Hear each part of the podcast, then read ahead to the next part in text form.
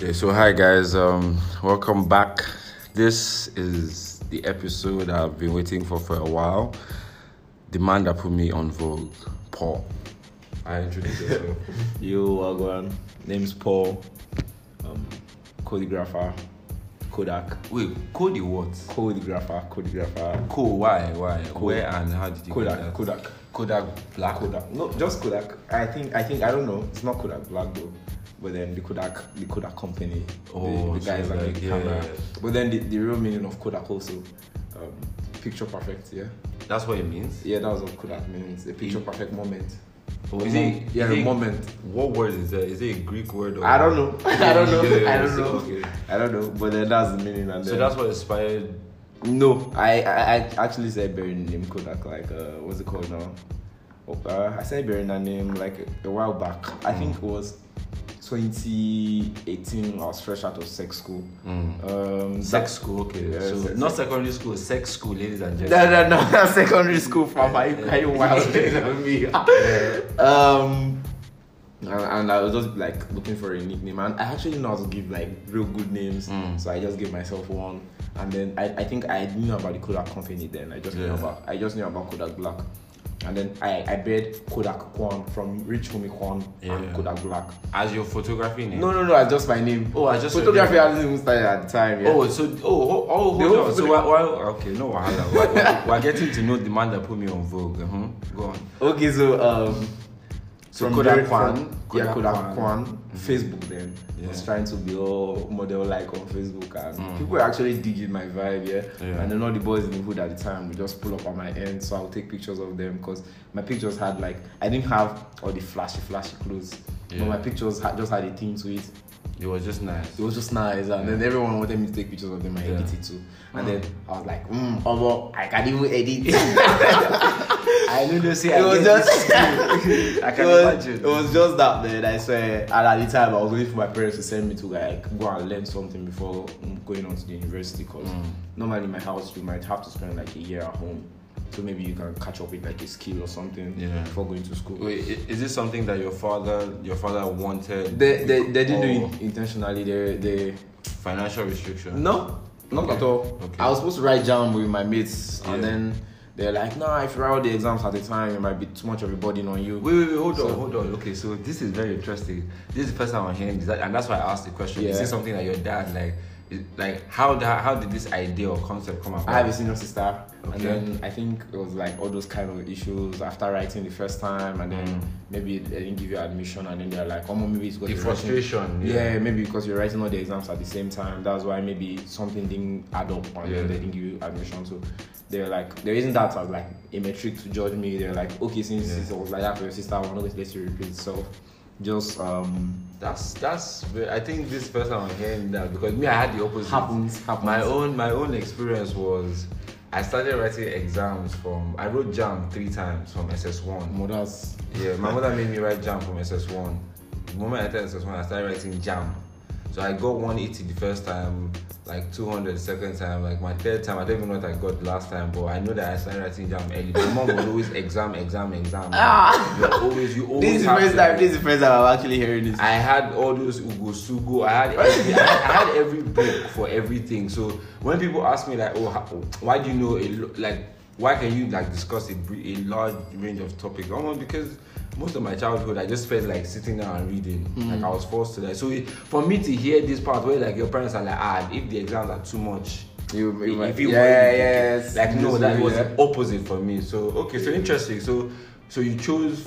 Rather, photography was coming at that time. Yeah, it was just coming up at the time. Yeah. And so that's the skill you. Is that the skill you chose?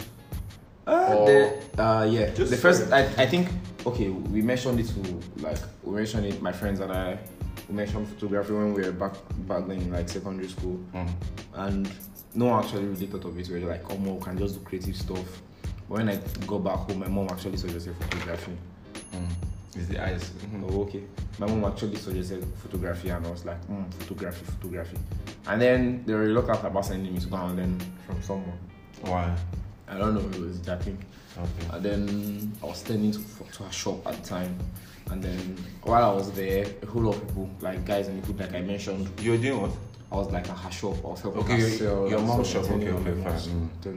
I think every African child has gone through their mother's shop. If your mother if she owns the shop, nigga, you go. Okay, so all the girls, guys, you're coming for edit. Pictures and take, editing and stuff. I was just adding bouquets, their pictures. What were you using? Their phones. I didn't even have a big phone at the time. So you were, they would come to you and you take pictures of them with their own phones. Yeah, because they had like better Android phones. Trust me, if you hear my own side, I understand what you are about to say. So they had better Android phones at the time. So yeah. I would actually also get the opportunity to also take pictures of myself. Mm. It was actually real fun because you're hanging out with like peers that people are like. I really interested in like things you can do. Yeah. And then it was like a first for me, but they just kept on getting harder pictures from me. Every time I put up like a Facebook post, pictures are always harder than the previous. Better and then they'll be like, "Oh, guy, I'm coming to your ends on Sunday. I'm coming to your ends on Sunday." Yeah. And then we're also getting the girls, girls of like our age at the time. Yeah, all those girls. Was that important to you, or that was just by design? I was showing high level of exuberance. I mean, like we get to talk to a lot of girls, and I was like, did they want to be with you guys because you guys' pictures were popping, or they wanted you to edit their own pictures? No. Some of them want to take pictures with you. Some of them just want to be known as like your friend and all that. And when they are like in your Facebook comments and then you're responding to them like acquaintances, people you know, and that was exciting for everybody at the time. So just to give it context, because I'm realizing that I grew up with a different dynamic, right? Yeah. How old are you? Right now, I'm 21. Exactly. So no, this is to give everyone the context. This is just back 2018. Yeah, because I'll be 22 later this year. Oh yeah, man, that's brilliant. Okay, so the babes are coming around. What else besides the babes were you getting from this whole popularity? I was getting a ton of pictures. Everyone wanted pictures with me or from me, and that was just good. Because that's when I said I learned to edit and all that. Editing was super important to me, man. I swear. Editing was super important to me. Why? Because I just found it to be interesting. Something I want to do more. Like when you spend time playing around on the picture with colors and everything, it was just exciting. So at no point was, because you mentioned that obviously the first guy will come today after help me edit. Then he will bring like two other people. So exponentially, I would imagine everybody's coming. So wasn't there workload, given that you didn't really have a device? How what's your process, or what was your process then? Because I knew it to be different. For me, it was no process. It was just fun. It was just chilling with guys, and editing wasn't like something that you would do for hours, like I would do now. Now, which is different. I was just sharp. It was even free apps. Yeah. Pixar was like the peak of it. Yeah. But before Pixar, I had like PhotoGrid. Yeah. Basically doing saturation, greening photos. Yeah. And that was the only thing that was trending at the time. So that was very honest. Yeah. PhotoGrid had a way of you could remove the watermark or so. I used that a lot as well. We used the PhotoGrid without the watermark. I used InShot. All that type here, all those apps, those free apps, they just that's what you used. So it wasn't anything. Mm-hmm. But then I sat for jam. Okay. So the babes have gone now, it's time to Facebook. No, I've never actually been all about them, but then I was just very happy that I'm saying I know what you're doing. I saw you did there. I think in our transition of the whole story, we last talked about like babes. Yeah, so the babes, you're getting the fame and everything. There's no fame, right? It's sharp fame. Yes, exactly. You're getting the popularity on the picture side. So now this was when you were free. One year you had to. So now you're saying you're sitting for jam. Yeah. So what's that whole thing? Were you still working? What was happening? It wasn't work for me. Don't forget, it wasn't work for me. Taking pictures of people with their phones doesn't work for me. So jam was just there, sat for jam, and people thought, because I was actually always on my phone at the time, they actually thought I was going to fail. Why? And I actually easily aced Waik and Neko. Easily aced. But then they just thought I was going to fail because I was never reading. Wait. I'm not the read so everyone can see person. Hold on. Sorry. Why do you think? Sorry, how did you find out that people wanted it or people expected or assumed you would fail? They told me to my face. Like as a joke, right? Not as a joke, but okay, my mom, some older people around, they'll be like, you're never ever reading, you're never reading. See your friends, they are going to so place to go and read. They are attending lessons. Why are you never reading? I think, and then I had this man that used to give me wicked GRC, like that nigga was always on my neck. And then I just told him, can you just wait for me to write the exam? Yeah. So that the end is going to justify the means. Like, I'm not going to get jokes. Okay, I actually attended Ragamain College, Kwali. Mm-hmm. And trust me, they were so strict. I've never seen anything like it with jokes. I've never been searched that way, man. You literally we don't wear singlets to the exam hall. Yeah. You wear extreme, and then which don't make sense. They don't make sense in any way. If you're able to sneak like a tiny bit of paper into the hole, then you're a pro. Yeah. You understand? So it wasn't even going to be about the jokes. It wasn't going to be about anything. You're going to have to go and sit with your, and trust me, I know how to do things and overdo them. When I was in sixth grade, I didn't attend class even like once. I was always talking classes like crazy. Yeah. I was just up and down, chilling with guys, talking a lot. And I could literally enter into any conversation, be football, anything at all, current affairs, anything. Wait, hold on. So speaking of football, which club do you support? See, I watch football only because of Ronaldo. Okay, so you're a Ronaldo fan. I'm a sucker for Cristiano, man. I swear to God. Why are you blushing? I can't kill anyone for that guy.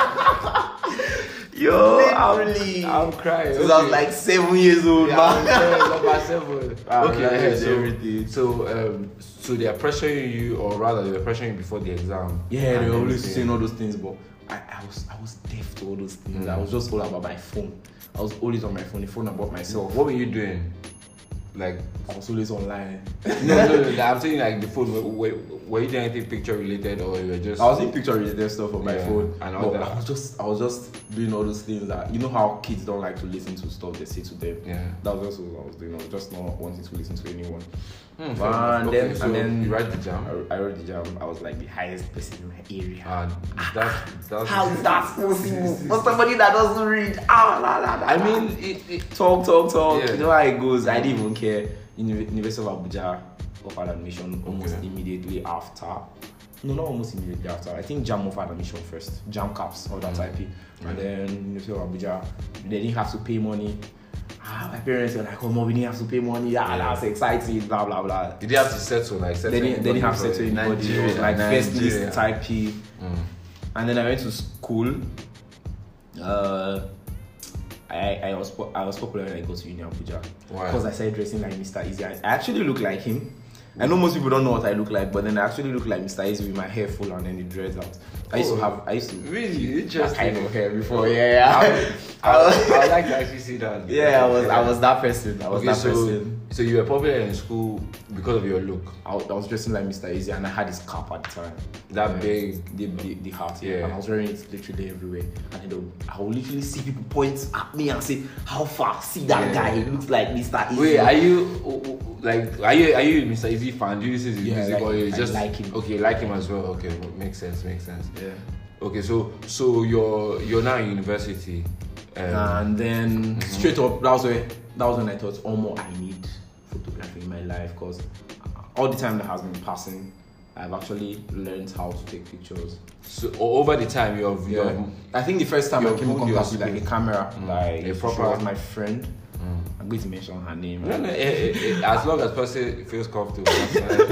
My friend Switch gave me my first camera. Yeah, to use or to borrow. Borrow. Okay. Yeah, and that. And then imagine I was just using a camera for the first time, but I found it pretty easy. I don't know how, but somehow it just came naturally. I could shoot on auto, and that was that for me. I was shooting on auto. A whole lot of people could hold those same cameras and not do the same thing. Yeah, so that's the reason why I'm self-taught, because I'm only self-taught because my parents refused to send me to go and learn from someone else. And I'm grateful for that for the rest of my life, because if I had learned from some other person, I would probably not be the kind of photographer I am today, because my style is not influenced by just one person. Okay. Like, I get to see like tons of photographs, but then my photography is influenced by the cinema, music, poetry. Do you understand? It's not so many other things. I'm not just all about looking at someone's photograph and just trying to recreate another type thing. Yeah, so so you're using your first photograph, first camera. Do you then start getting jobs? Then I got just one job. Mm-hmm. What point does this become like? At what point? Where's the turning point? So you know how you have transitioned from editing just your pictures or pics. Yeah, you now get your first camera. Do you have a laptop at this point to edit? How are you? What is your transition? I've never had a laptop. Okay, I've never had a laptop. We went from just editing for people, started shooting for my friends, which with her camera, because basically it was in her name. Yeah. But then I just got one job. Did she have a photography? She was into photography, or she wanted to go into photography. But then I just used her camera. I think it was once, and then there was a fallout. I went to school. When I go to school, I wanted the camera then, and then that was like when they were like, "How you say you want the camera? How do you want to get the camera?" And then your parents, okay. And then I got advice from someone one day. I was telling you that, "Oh, this photography thing that you have mentioned is too expensive. Go and learn something else." I didn't even answer because normally people always talk, and then even if I didn't know much, I just knew I wasn't going to answer anybody. Sorry, just to give context, because I've always thought about it like this. So you know how people say, like for instance, now you would have said, okay, I want to do photography. Somebody would have been like, how much do you need? You need a camera, you need this, you need that. Right? Everyone was quick to list all the things I needed. Yes, everything. When you actually check, photography is an expensive art, because of the tools rather. Yeah, and some people don't even know that the lens are what, like the lens can cost more than the whole. You get like there are things that are very expensive, and whatever the case is, and people will always give you the advice on how they feel about issues. I've learned not to read into it too much, because for whatever reason, it's how they are thinking. They do not know how you see things or perceive things. So forgive them for not fully understanding your passion. So at the time, I didn't have a firm perspective. My perspective wasn't firm. I was just seeing things through other people's eyes. And I was just basically seeing things. I wasn't even a deep person. I think that was like 2019, early 2019, and all that. I think school was just resuming. But then when they gave me my first pocket money, they were like, "Use this one for food stuff." I was like, "Oh, okay." That was like 20k. And then I kept it. So this is after they ask you how you going to get it. Yeah. And then I saved the 20k. I was like, you know the year what? Yeah. Oh yeah, I'll give you 5,000 there. Yeah. I was like, oh yeah, I'll use 5,000 there. I'm gonna go for food. But then I knew I was just like signing up to be hungry for the whole semester. But God bless her. She gave me food stuff and stuff like that. Yeah. So that IP I had that 20k. That was like starting point for saving. Then they saw I was not backing down on this period. If they send me 10,000 there, I'll be like, oh no, I've used that money. I put that money to buy my camera. My boss was like, how much is left? And then I told him, and then I think it was 20k that was supposed to add, and then I made 50. Bought the 3200, which is the camera I use. That's crazy! That's crazy. It was just the camera body, just the lens, body without the lens. The lens cost. I know. We just spoke about that now. Lens cost. So the first lens I got was I think it was how many mm now? I think 55 to 200 mm telephoto. We wanted to get like I think it was a 50 mm prime or something, but it was just it was just too expensive. Okay, sorry. It was just too expensive, So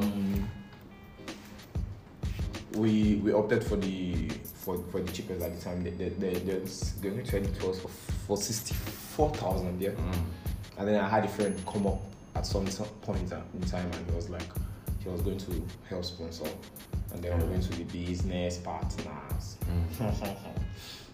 Okay. That happened. Got the lens, got the camera. I didn't get paid my first year, bro. Wait, sorry. I wasn't getting guap the first year. Before we transition into that, what did your parents tell you, or what did your dad tell you? Like the day you finished, added to your money, and you got everything. Like, was there any anything remarkable? Sorry, anything memorable? I'm just asking. My parents are not those kind of people. No. I'm just asking. To them, yeah, they just want to help you. So hopefully, when something good comes out of this, you know that no one actually slept on you. Yeah. They want you growing up with mental space or whatever. So you know that people are actually here for you. So you have to actually know that you have to appreciate them. You have to actually know that a lot of things depend on you doing well for yourself. You have to do well for yourself. You understand? So they want you to do well for yourself. So they will just take that step to help you do well for yourself. So that was why I saw it like. Yeah. I was like, yo, these people want you to do. But it is like sometimes I just feel like African parents can be like, I bought you this thing now. If you don't like, you get like they didn't put any pressure on you or like that. No, not yet. Okay, not yet. Not yet. Okay, so moving forward, it's a year. You said you didn't make money. I didn't make money. It was just I got paid like a couple times, but then we're trying to save up the money, and then how are you getting jobs at this time? And how are you balancing a couple of cosmates? And how are you balancing it with them? It was nothing balancing with school because it wasn't really interfering with shit. I wasn't getting a lot of jobs. But then we were trying to save up money, and it was small money. I was getting paid that kind 3K, 5K. Yeah. That was like almost though. For shoots or for what? For a shoot though. I was gonna take pictures, and then as small as it was, I was kind of satisfied. I was supposed to also depend on that money somehow to feed sometimes, but then the guy that actually helped me get the lens was then pissed. He was like, "Omo, you're not bringing money. This stuff is not bringing money. It's not bringing money." And then, fruitless. And then there was a fallout, and simply because I understood that no other person could actually see where I was going to at this time. Yeah. I had said seeing stuff or what it was supposed to be. I was like, there's something here that people are not seeing. Yeah. And it's bigger than this. Yeah, it's bigger than this. It can't just be this. Because I had other photographers who were actually also in Gwagwalada at the time that were also doing the whole photography P. I didn't want my pictures to be like theirs. Yeah. I didn't want to be like them. I didn't want anything. You wanted to start. Clearly see the difference, man. I could clearly there's something about this photography that these people are not seeing. So I was following like the right people. I was just discovering like a whole lot more people that were doing photography. I have to mention there's this guy. He shoots for Worship. Worship, the guy that sings. His name is Plastic Pigeon. I've never said it before, but that nigga literally influenced my work. I remember Plastic Pigeon being one of the people that actually caused like a turning point in the way I saw photography, colors, dynamics, everything. And then soon I was learning more about my camera. I learned everything about manual mode, and from learning all through 2019, we flew into 2020 and went on the lockdown. Boom. Wait, hold on. Before we enter lockdown, your guy that you fell out with, the lens guy, did he take the lens back? How he wanted to, but then I wouldn't just agree. I was just being very stubborn. I heard him. So what was the solution to that? That conflict, or I was to pay for it. So we started the whole payment thing. Mata was long, but then I am always me. I usually zone out, especially when like there's like so much talk. I just I've always done that. Even with my parents, I always zone out, and then they won't even know I'm zoning out. So I think maybe I'm either ignoring or I'm being very rude or being a child. I will always zone out. If shit happens, I'll zone out like real quick. Right now, it's even easier. I will tell you I'm zoning out too. So just so you know. Okay, but then that was what it was for me. I was not having it. I was not having all the talk, and I just knew they couldn't see what I was seeing yet. Yeah. So in between then and now, and before the lockdown, Did you have any increase in money, or were you? We're getting to that. So we're back in lockdown. Aha! The lockdown was like the main turning point. If there is any time I have loved in my life, it would have been during the lockdown. I really loved that time. There was love. Yeah, what do you mean love?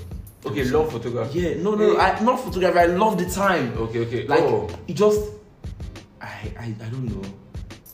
Ever since I was little, I always used to have like daydreams of like a time when you won't be doing anything. You just be like in your zone. I always used to love looking at like animated pictures of landscapes. I even know how to draw landscapes. I know how to draw normally, but I know how to specifically draw landscapes.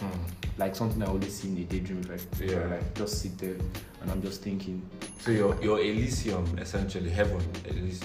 Like if God was to give you a picture and you draw a landscape. Yeah, I'll draw a landscape with like lots of hills, a sunset, water flowing and all that.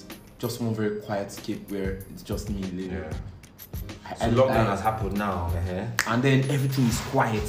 There is no normal world as we have it. There is no school, there is no church, there is nothing. They're just at home. A literal shutdown. I loved it. I won't lie. It was everything to me. I started going in like deeply into knowing more about this photography P. I took this one picture. How? Like I was doing my research on my phone. I was asking dumb questions on Google because I understood that nobody's seeing this except me. And then I just have to ask these questions. I have to know if I saw a new word in photography, chromatic aberration, what the fuck does that mean? I'll run up on Google, I'll go check the meaning. I was literally trying to learn everything. I learned manual mode, I learned like stuff with editing, color grading. I was trying to learn color palettes, the color wheel, all that type P. You said you took a picture. You're about to. I took a picture at the time. No, before the lockdown. This very beautiful picture I took of my friend Jeffrey. He's off the grid now, but he was my top-notch model at the time. If you go down my page, you see pictures of him. I took pictures of Jeffrey, and then I think what's her name now? This tough Nigerian photographer, Bello T. I know the Bello. What's her name? I really don't know. I just know that person's name is Bello. T.Y. Bello. No, but like, I love her photography. She's like, boom, boom, boom. And then I was like, she did this lockdown thing where photographers would just share their work. Like, photography at home. Yeah. So, she actually reposted like two of the pictures, and it was big for me. I was happy. Yeah. I was like, this is something. She liked the pictures. And she, you know how they'll post and they'll just write like a caption. And then I liked her caption. I was like, oh, this is great too. That means I can even do more. So I taking more pictures. I had friends that had all come back home. Everybody's in lockdown. Yeah, for the lockdown. And since I live in like a satellite town, like I live in Yaya, we could actually link. Yeah, so it's like an estate. No, it's not an estate. It's Nyanya.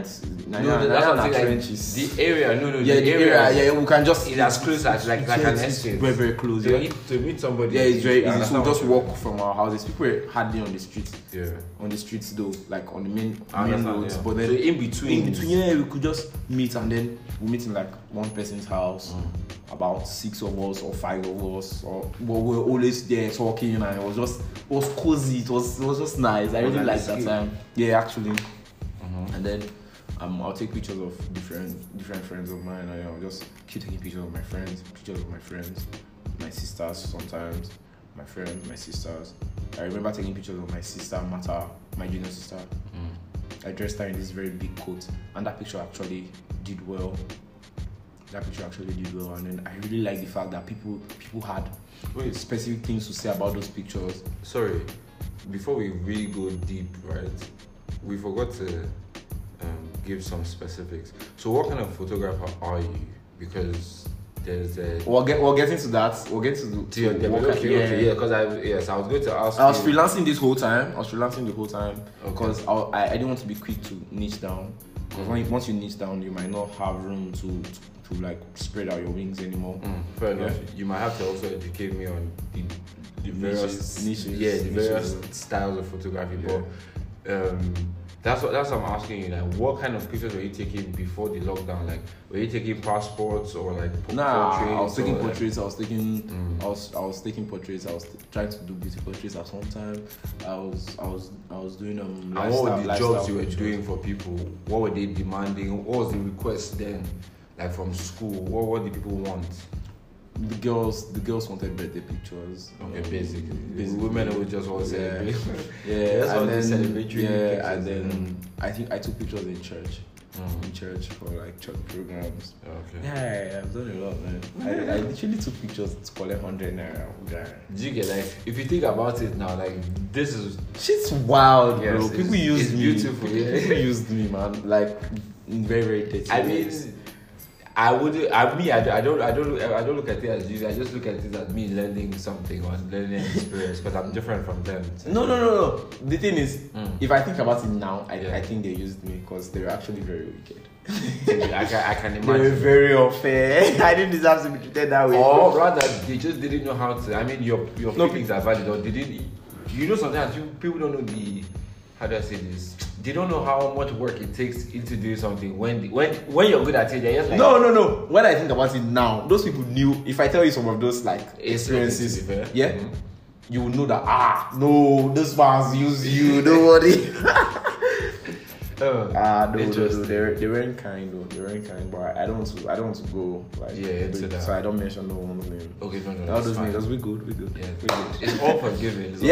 No grudge. Okay. No grudge. Yeah. No grudge. They're my niggas, man. You get me? Yeah. It's nothing. Yeah. Okay. So we're going deep now. You dress your sister. The pictures are doing nice. You like the way people view them. Yeah. And then, boom, Davido just posted on his Instagram one day. He just dropped this D&G song with Summer Walker.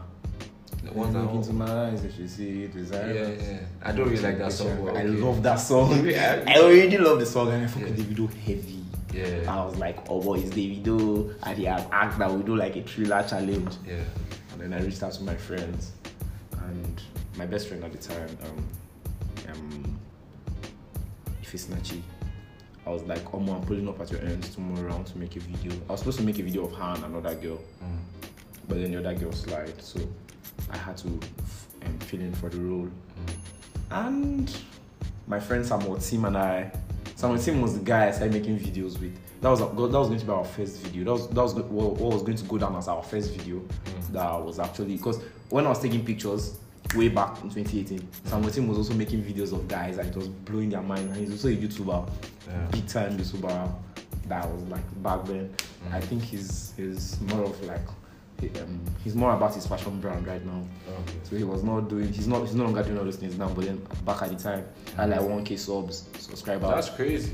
Yeah, and then he had like lots of views on his YouTube, and then. We were like 1K it's not an easy thing to accomplish. So we were like rolling the hood.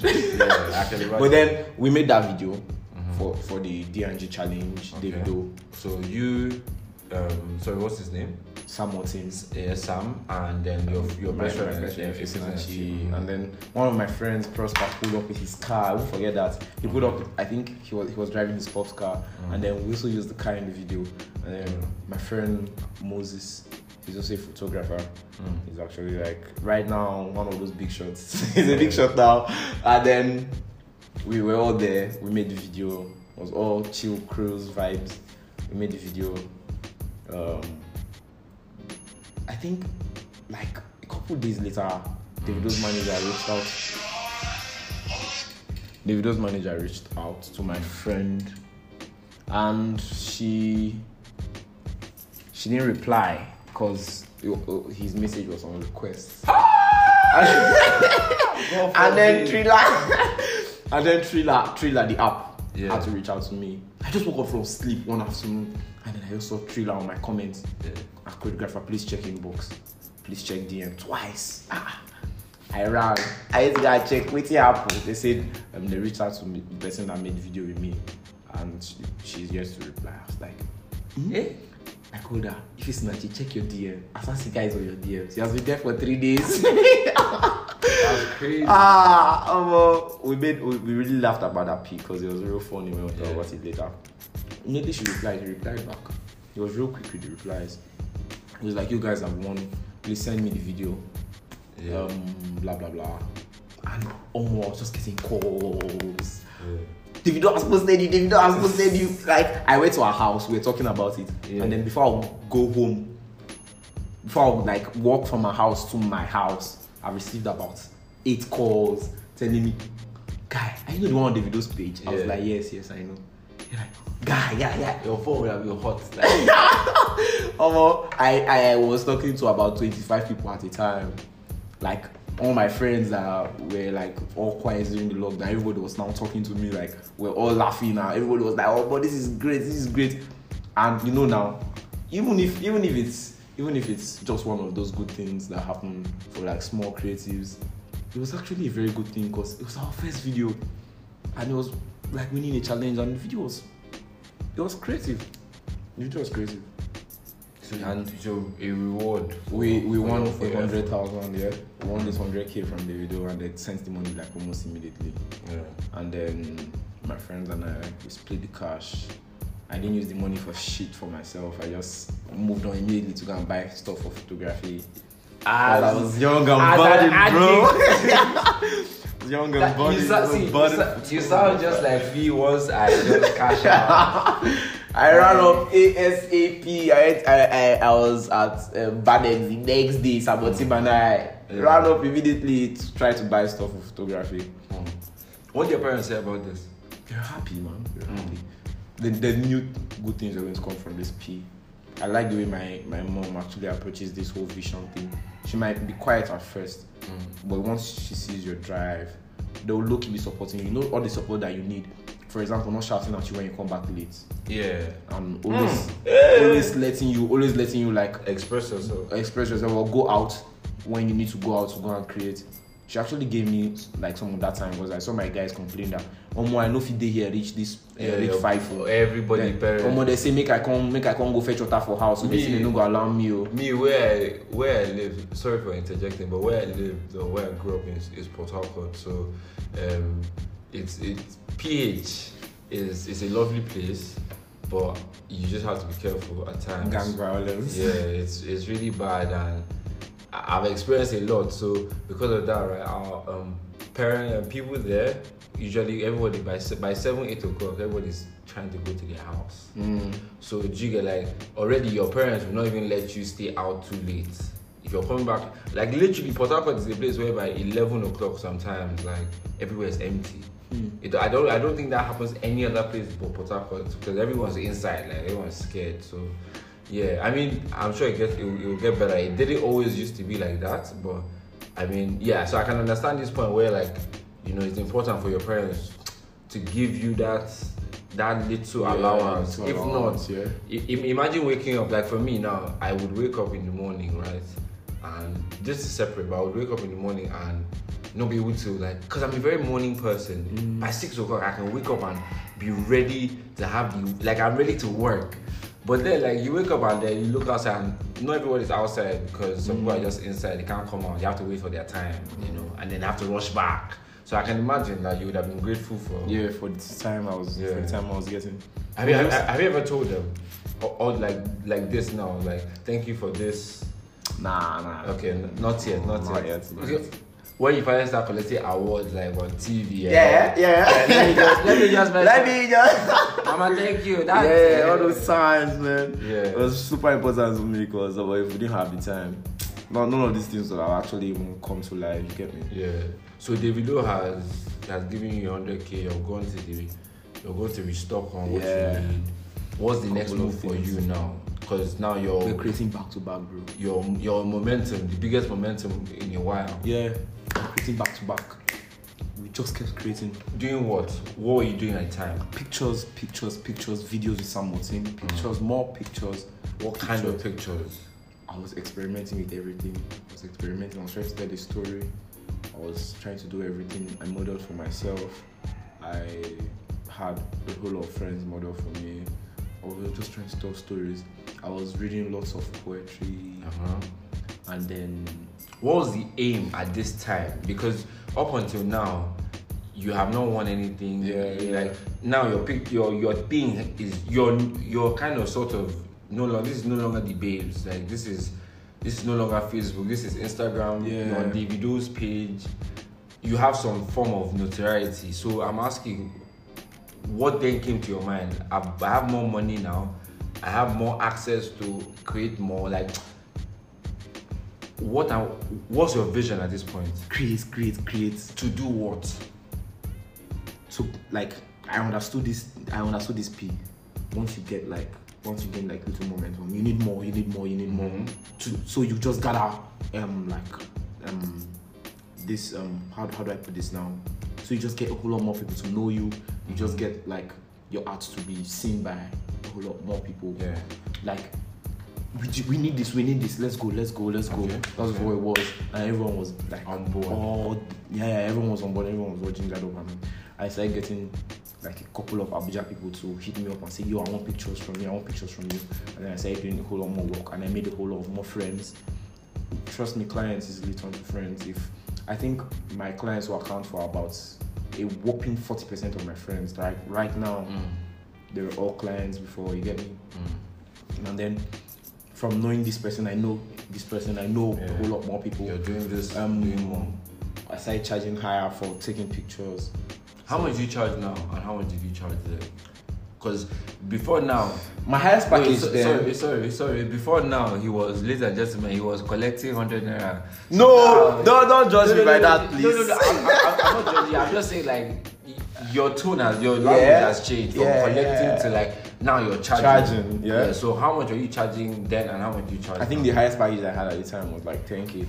So 10K gets you what then? Or what did you do for the person or the more? I will literally give you my all. I'll literally give you my all. You pay 10K plot and then you also pay for my logistics to your location and back. Okay. I wasn't allowing that logistic thing to take my money. Yeah. So 10K was my highest package. So at least now 10K at this point is better than. Or were you just managing it? Like how was the 10K for you then? It wasn't like it was everything. It was just what I could charge. I have a problem valuing my art. Yeah, I think everyone does. But like, I'm saying the 10K. You know how you said the 3K wasn't. It was just barely anything. Was the 10K at least better? It was better. Yeah. Okay. Mm-hmm. 10K was better. But that was my highest package, like I said. Okay. And it was not like I had any good business sense or nothing. I was just trying. Mm. Everyone has to try at first, at least. I was trying. And we also come to talk about my workflow and my work process, yeah? Okay. But then, went from charging 10K, increased to 15. Mm. That was the lockdown now was coming to an end and we're going back to school. Yeah. University of Abuja ran 4 semesters. Mm. 4 semesters, that is 2 sessions in a year in 2021. Yeah. But I still had enough time to create. Trust me. So you and the guy are still flying with the creative, everything's going on. No concern us. Yeah. The world can come to an end. We'll still try to create. Point. I think back to the lockdown. Somewhere towards the end of the lockdown, I woke up one morning and something very dramatic happened and my phone got spoiled. Okay. Now, that was a very big turnaround because shit started going downhill from that point. I just ghosted. I was off any radar at all. Mm. And then I had this friend, I would ask for his phone, so maybe I could post on Instagram. I was trying to create pictures. I was the saddest I'd ever been in my life. Mm. And then like those pictures I posted like a couple weeks back where those guys had yellow gallons on their head. Yeah, I created those pictures at that time, back then in 2020. In a non-happy, like... Yeah. Sadness remains... I mean, it's an emotion. It's an emotion. I shoot emotions. I've always wanted my work to be about emotions. Yeah. That was when I started constructing all those ideas of shooting emotions. I just discovered, I am awfully a sad person. I had gone through this breakup and I was in 2019. Sorry, in 2019 when I was back then when I was in school at the time, yeah. With a babe, with your babe. Yeah, now you know now, small boy, that's good. Learn all those kinds. See, for you, yeah, not see. Trust me, that's a very good meme. I don't even think I don't have a what they call it. I've never had a. They're giving me L 30 times. Yeah, I understand what you're saying. No, yeah. That wasn't the first for me, but that was significantly the most impactful. Yeah, cause so your phone is bad. You're feeling emotionally drained by. You're out of touch with everything. You get me. I didn't get a new phone up until like 2021. From like I think it was August, September.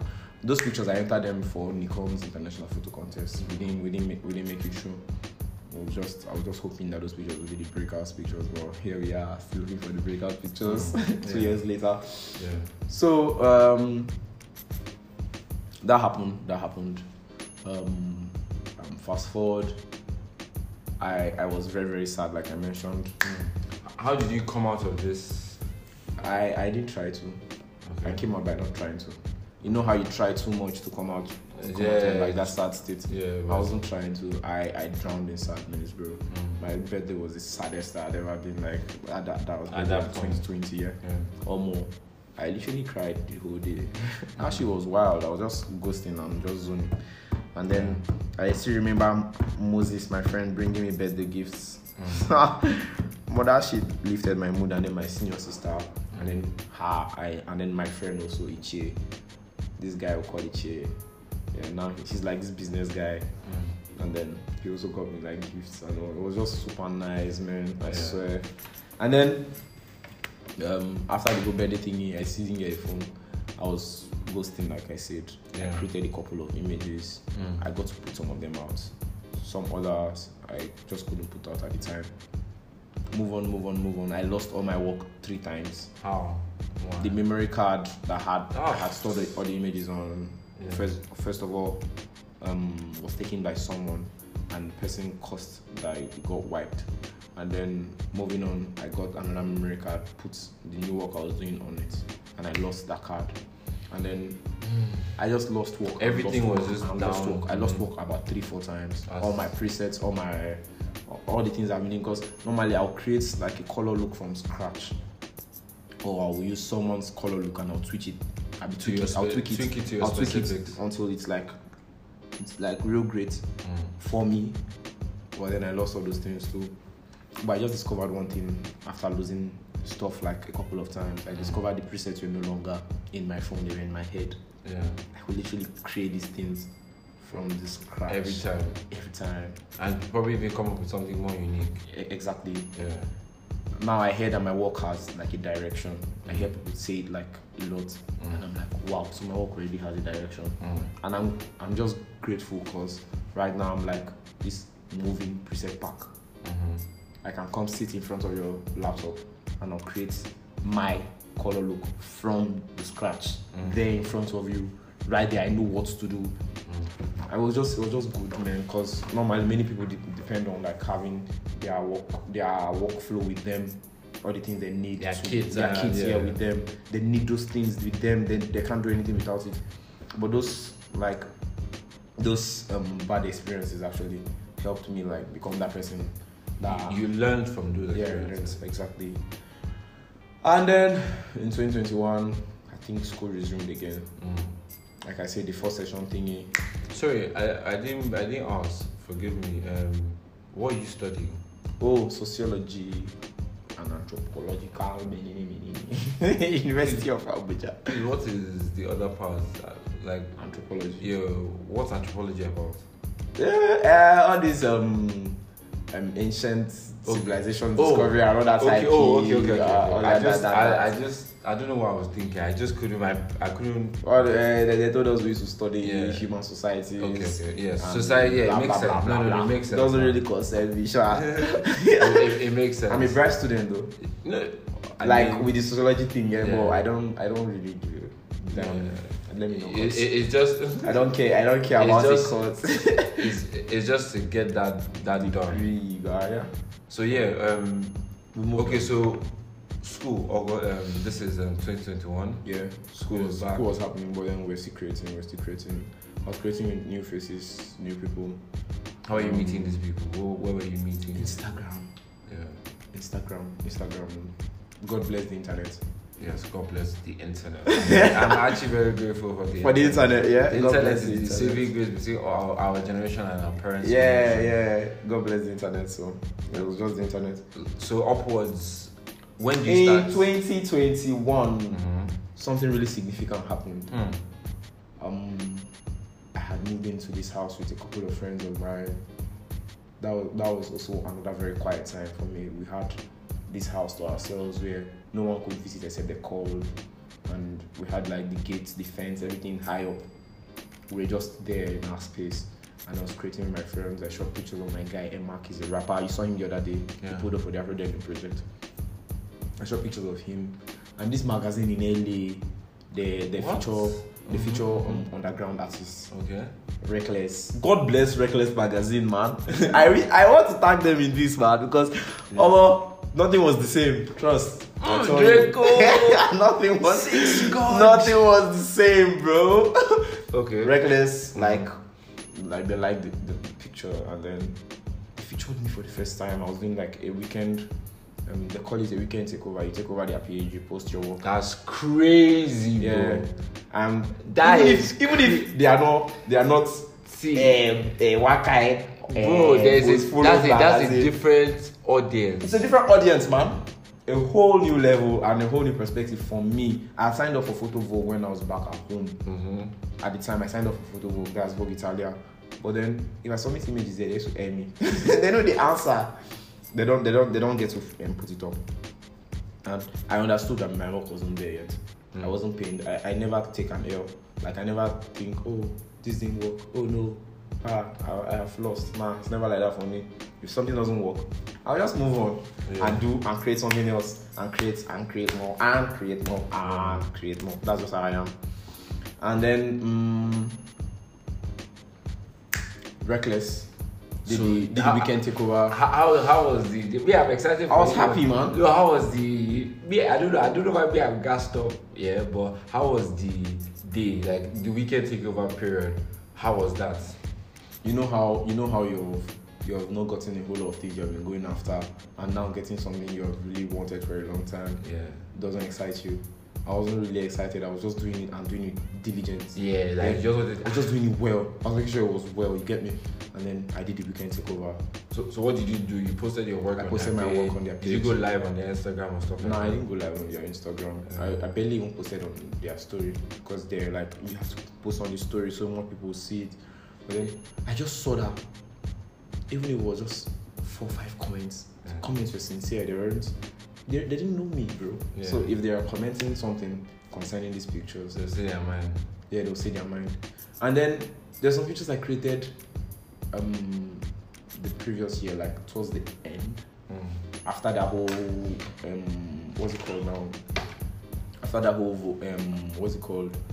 Reckless thingy. No, not Reckless, sorry. After that whole Nikon thingy that I lost. These pictures, there are these pictures I created, and I got insults for those pictures. Why? Like all those kind. Which kind of picture be this? From where? People that knew me now, people at home, all those friends that want to always laugh at you for something. Wait, hold on. And so you posted it where? On Instagram. And my guy was wearing a crop top in those pictures. Was a shiny crop top. Yeah. And then you like the picture. Let me ask you. I fucked it heavy. Yes. I knew what I saw. I knew what I was seeing. And then you posted it. Yeah, but I knew they just couldn't see it. What's a comment that you look back at? You're like, why would you say that? Yeah. One guy was like, so you make your guy wear this kind of thing. Which kind? Man, wait, I deleted the comment. I usually, if you post a comment I don't like on my page, I'll delete it. I don't reply. I won't even come for you. I won't even reply you privately. Nothing. I'll just delete it. Even if you're my best friend, even if you're my mother, I'll delete it. If I don't like a comment, I'll delete it. If you see me being savage, you really zoned out though. Yeah. If you see me being savage, like online, it's probably because I enjoy saying such things, like with the person. Oh, maybe if you see someone bantering me on my comment, just know it's my friend. Right. It's not someone that I don't like. If I don't like you, what you said or what you said, yeah. Even if you're my very close friend, even if we literally woke up on the same bed, yeah. I'll delete your comment. Legit, bro. Yo, this guy is so sad. If you text me on WhatsApp, you're like, which kind of gay pictures be this? I will also air you. I will read. I don't. Okay, yes. I don't want to read receipts. I will read it and I won't reply. That's how I am. That one I understand. But the deleting part is killing me, man. Like, you just delete. Now I'll just delete your comments. If you comment again, I'll delete it again. I don't care. Yeah. Well, and then those pictures now, I actually added them to the number of pictures I was putting up on the Reckless thingy. Okay. And then Reckless just told me that time that Rick is the name of the editor from Reckless, and he was like, one day we're going to work on something. We're going to what's that word now? Not collaborate. We're going to. Why am I always forgetting things? They're going to create with me. They're going to create with me, and they're going to commission. Thank you. Commission work with me, and so I'm going to shoot for them. Yeah, and it took time, but sometime in 2021 they did commission something. It took 3 days of shooting. 2 models, very faithful friends. What happened? Sorry, rather, what was the process? So they gave me they asked me when he finally reached out, he was like, yo, so it's time, let's get this. I was like, I'm ready.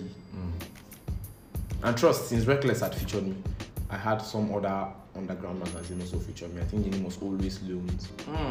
Like, they actually saw me from Reckless, and a whole lot of reckless people. Yeah, definitely. They were following me. The audience from Reckless were actually like on my P, and I was just super happy because it was like a whole new audience, and I was thinking about editorial photography.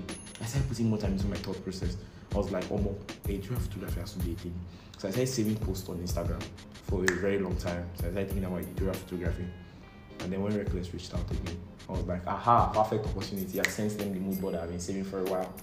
They approved immediately, that this is the perfect mood board. And then I shot for 3 days. The first day, I think it was Cult Boys that stopped us from shooting. They were like, how far? In Gwagwalada, they were like, how far? Yeah. Waiting, they saw Concepts Boys. And then I spoke to them. And we became friends, and I didn't give them a dime. Nice one. I actually grew up in Yaya, bro. You don't expect me to come and be softing anybody that just comes to come and meet me.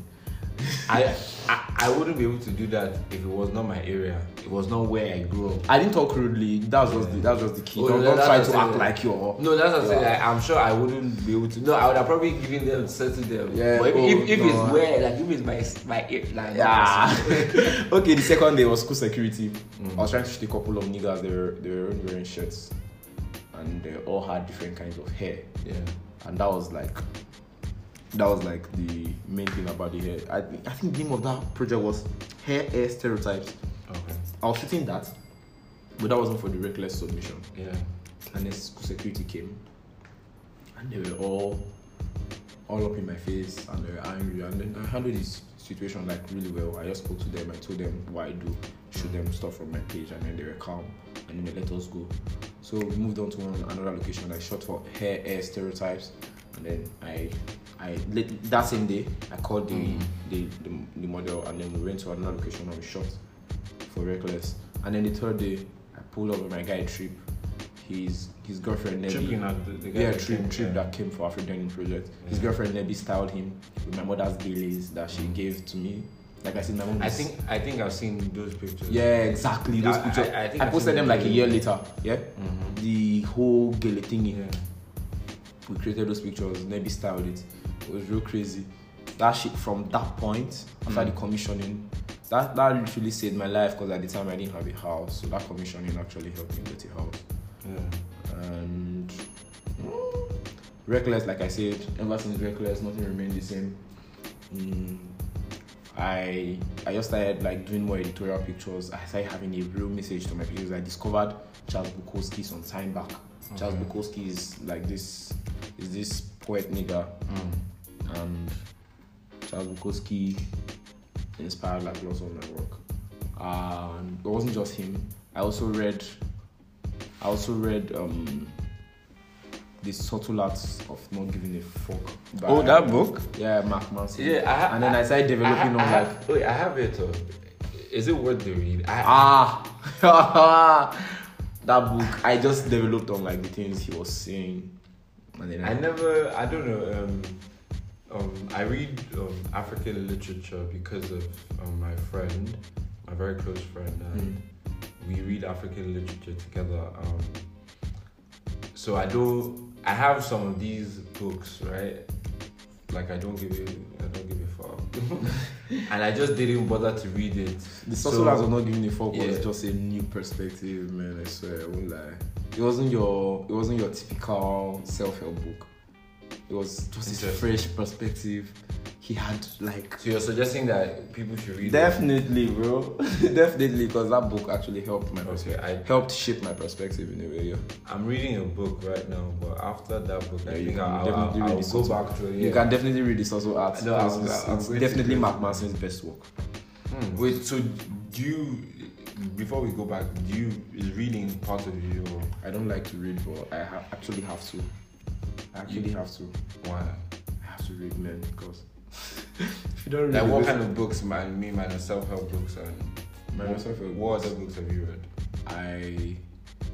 Growing up, we actually used to read lots of books, all those folklores and all that type. Oh, okay. And I actually like all those books about all those fictional books about for example, there was this Afrofuturistic book I read, Zara Devinsika or something. Okay. Zara and Devinsika. Yeah. I forgot the name of the person who wrote it, and that book was actually real good and real helpful. Because it used to help me with daydreaming and stuff. I like to daydream a lot.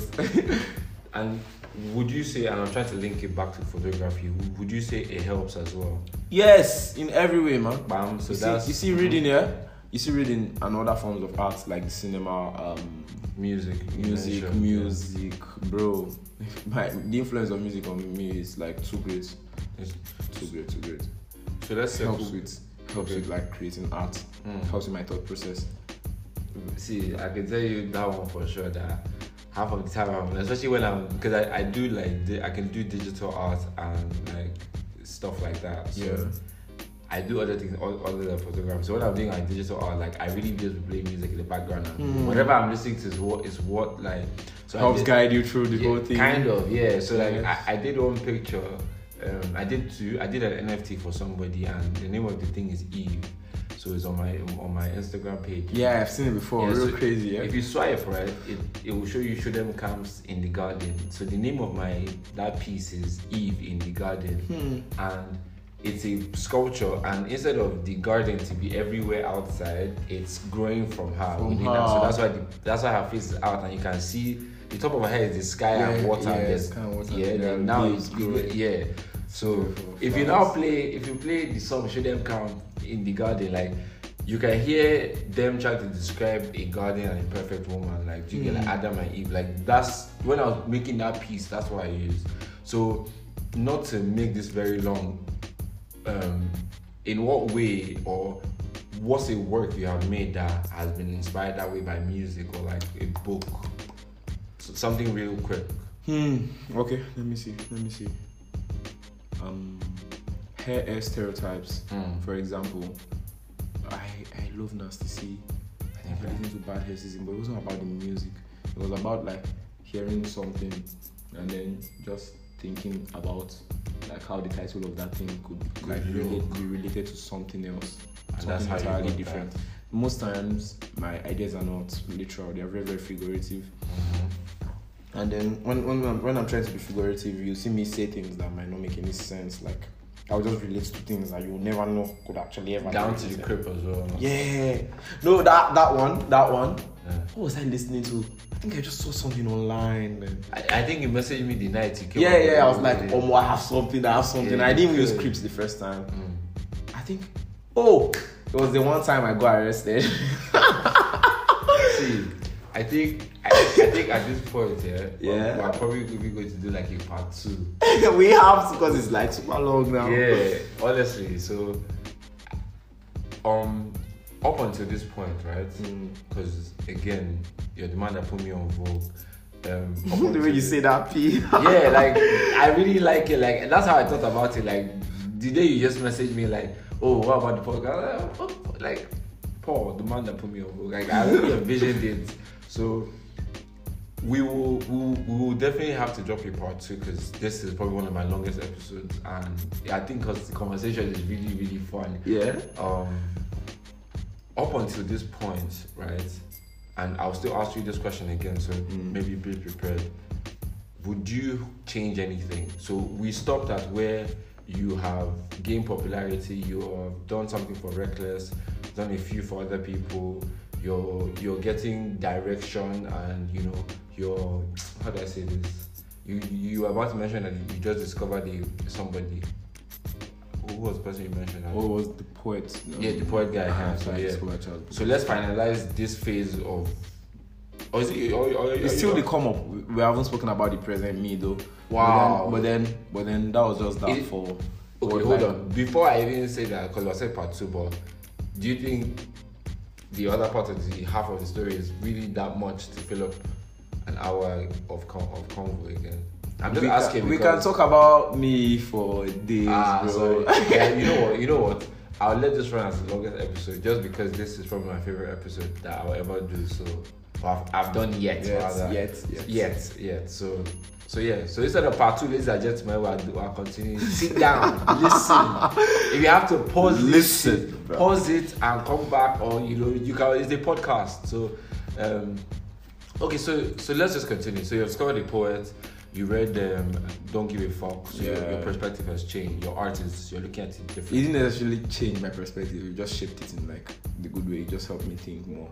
Okay. I know I've always been a deep thinker, but then my deep thoughts weren't sad ones, and then when my deep thoughts became sad ones, I was just trying to like channel it in the right way, because I had to understand like the negatives. That book helped me understand the negatives and how to manage the negatives and how the negatives are actually positives. If you think about it, it's just reverse psychology. If you think about it, and moving on, those are the things that actually influence my thought process. Yeah. Now let me talk about my thought process and the present me.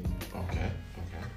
By the way, at the end of 2021 in December, that was when I got my first Vogue, my first picture featured on PhotoVogue. Now the piece. Hold on. Sorry. Yes, exactly. For people that ask me a lot of questions, what's Vogue and what is PhotoVogue? Okay, good. That's actually a very excellent question. Now Vogue is like the biggest magazine like that we all know in Italy now, right? It's an Italian. No, the Vogue Italia. Oh, okay, that are the ones that run PhotoVogue. Okay. Yeah, but Vogue in general is real big in about 26 countries or so. Yeah. But then Vogue Italia runs this PhotoVogue where this platform where they like allow photographers bring on their work. Yeah. They get to name some pictures best of PhotoVogue, and then they get to name some pictures of the day. Yeah. All that type of stuff. So if you're on the platform, you aren't necessarily on the Vogue cover, yeah. Yes, but you're on Vogue. You're in Vogue. Vogue is. You're in that Vogue space. So in that Vogue space. Yeah. It's something under Vogue. Yeah, it's something under Vogue. But then it got like real good for me after the first feature. Okay. My work actually got to that place. Where I could actually put it out and to get best of Vogue, like all 2 entries. Yeah, we'll get best of Vogue because at the time I could do the entire about 2 pictures. Okay, and then I made this picture plastic bird. I made this picture plastic bird with my favorite model Sebastian. Okay, you saw him during the Afro Denim.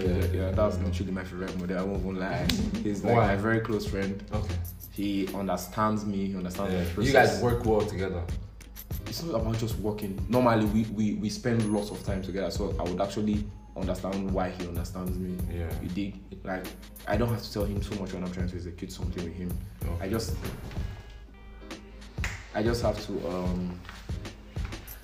have to, like, get him to know that, this is what I want to do, this is how I want it to go, and it's just basically happen, yeah?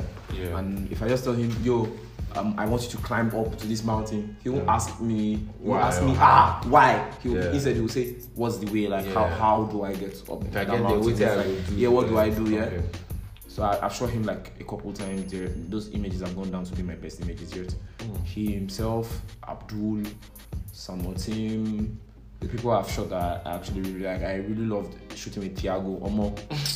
First try, bro. Oh, I have this guy, he's a client, but anytime I shoot him, pictures are always doing well. His name is Taka. And then my guy Trip, Omo, fucking hard. Yeah. Anytime I shoot with Trip, in fact, Trip is like hands down the best videographer I know right now. Yeah. And anytime we create together, it's always something to come back to. Yeah, no, I think after the Afro Denim project, I followed him. Like he's just a really, really, really cool guy. Yeah, like, yeah. He's literally so cool. And they're like, yeah, I posted some of his work because like I thought it was really good. And me, I would personally, well, because not a lot of them knew or know I'm a photographer too, but. Once I get my shit together, like once I might even maybe use a camera or something, but I'll take pictures of like, we'll do the reverse of what you guys have been doing. I will take pictures of all of you, because I have ideas. Because I always have ideas, but okay, so back to the come up, right? Yeah. Where we're edging towards you and now you're on PhotoVogue, you've got to your first post. How do you feel? I was happy, man, because I've been trying for a while, and so this is something you're because I knew that their editors, the Vogue editors, would actually have to see these pictures before they would allow it on the platform. And for me, having my pictures in front of their eyes was just what I wanted. Yeah, made like sense to me that my pictures were like right in front of them. It was just everything to me. I just wanted it to be that you've got your pictures here for this person to see. That was just what was important. You know how people like prioritize like so many other things. Like some people prioritize getting money. I just wanted the right eyes to see my pictures. I still want the right eyes to see my pictures. That's more eyes to see your pictures. Right eyes, not more. Numbers don't matter to me. Okay, numbers don't matter to you. Matters. I mean, it doesn't matter, man. It doesn't. Yeah, oh, numbers don't matter. If I can get like Vogue's editor. Yeah. Head editor worldwide to review your work, my work. That matters more than 100,000 regular ass people. Yeah. Cause see, I see them judging photographers based on the clout that their image like can carry or push. But I don't think numbers should define art. Yes. I agree with you on that. I don't think numbers should define art. I think I look at it from a different perspective from you. Yes, I would love like the very best, you know, the people, the pros at it, the kings to. I want them to be the ones reviewing my work. Critique, to criticize my work. I don't want some shallow ass mind. Exactly. Telling me what my work is and what my work isn't. So that's where I differ from you. I think. Most importantly, I want my work to outlive me, and when I say outlive me, I want in 100 years for a very, very basic-minded person, forgive me for using that term, looking at my work and being like, okay, this is what I see, or what was this person? No, it's not like I don't want their perspective, yeah? Okay. I'm just saying while I'm coming up, that's what I want for my work. I don't want while I'm coming up, that's what I want for my work. Yeah, you know, but then I'm saying soon, because I pretty much know what the future holds for me, and I'm just asking that God just lets like everything run through. Yeah. But then soon, it won't just be what's it called now? Just them seeing it anymore. It will be everyone, and when everyone gets to see it, you know how people get to respect a perspective simply because it's a perspective of someone who they consider a higher power. Yes. Yeah, that's what I want for my work. That's just what I want. It's fine. It's fine to. So I want my work to outlive me. I want people to see it. Like I want everyone to have like their own perspective to it. Yeah. But I want right now while I'm trying to come up to be defined. Yeah, I want someone who actually pushes public opinion. Yeah. To actually be the one to like actually really fuck with me first before trying to get rid of person's attention, because it's very, very hard getting everyone's attention first. But if I can get some top heads or gatekeeper's attention, he will call other people's attention to my feet. To be fair. So moving on, sometime past, okay, I'm going to come down to the whole Vogue experience now. apart from Reckless, I've done a couple of things for some other magazines. I did something for Peach Magazine, a Canadian magazine. I'm based in this university in Canada, and my work was featured. It was a print magazine issue. So it was real good. It was beautiful. Yeah. They sent me my copies. It was just amazing because it was from. Wait, so all you shoot is in Nigeria? Yeah, but then they just give you concepts or what? Like, how does that work? No. For Peach Magazine, it was just me. I literally sent my work, and they were like, the whole lot of photography entries were not sure. By the end of the day, I got about 7-8 pages on the piece. So it was just big boy. I actually did this write up. The pictures were titled "Melancholy as Told by an Age," in quotes, as told by an age. "Melancholy as Told by an Age 21. I was just turning 21 at the time, 2021. So I was there to tell like what it was, what I felt like, being the person I was now. It was just beautiful. The editor actually told me he really loved it, and because he was just like he was also a very young person, he could actually relate to all those things, and I was happy that someone could actually relate, and he wasn't just anyone, he was also an editor. So my work was up on Peach, went on a couple other magazines, online features, another magazine is really, really big. I think for their issue, around the time that I featured my work, the person on their issue cover was Travis Scott. Whoa! I just had to start. Shut up, nigga. Shut up. Yo, Travis! Yeah, they usually just do this Instagram post and they just put up like picture of the day. Yeah. I'm saying all these things because they're actually very important to me. They help me. Yeah, you have to say these things like. If you don't it might not sound like heaven and earth too, but almost it's super important that these people actually get to see this P. Yeah. And then they actually get to like put it up, and then they're like listing upcoming photographers. We usually feature one photographer every week. Yeah. And then my picture was put up at the time. I was like, that's good because they put up hair stereotypes. Mm. I was like, that's good. I really needed this because this momentum. Yeah, it's very, very important because soon I'm going to be all up in their faces, man, and they have to know that. Oh, so you're the one that came up on our radar this one time. Went on. What was I saying now? Saying something. So your magazines, you have featured in a lot of magazines. Yeah. I kept on getting Vogue entries. My pictures are getting best of Vogue, and then. There was this thing that happened. Not something I'm very proud of, but I have to say it. So, what's the name now? There was this one time I stumbled on these pictures online by this female photographer. Mm. She's like big and she's real good. And then I was like, how to recreate these pictures? Yeah. I wanted to recreate like slide by slide, but then I wasn't going to take credit for it. I was going to like tag and write that it was inspired by. But then I think my perspective then was wrong because I got like a backlash from her. Wow. She's very big. She's like in America. She might not even see this podcast, but I will mention this anywhere. My podcast has gone 8 countries. Don't test me, boy. No, like she might not see it. I'll mention this anywhere I go because that was important. Like a very good turning point. Yeah. What was her response? She was angry. She was like, I created her work slide for slide. And I was like, I wanted to explain that it wasn't just that. I just wanted to like, how people make covers of songs. Yeah. Like, yes, that was just what it was like for me. But then I really like this picture, and I made my own version. Yeah, and I made my own version of it. Like I just wanted to get like your opinion, but I wanted to explain that. Then I just held back. I just kept quiet, and I was like, I'm so sorry. I didn't mean it that way. I've taken it down if it means anything. And she was like, okay, yes, thank you, and don't ever copy me again. Yeah. I was like, okay. I think she's even friends with Dre. She's friends with Drake. Yeah. She's real big, and I was like, okay. I've never tried copying anyone. I just really love the images, and I was like, it was real easy. I just called my friend Sebastian. I was like, come, let's do these pictures. I really like it. Okay. Like one evening when I saw it, I was like, these pictures are too hard. Let's just do it. And then I went with and went stagger.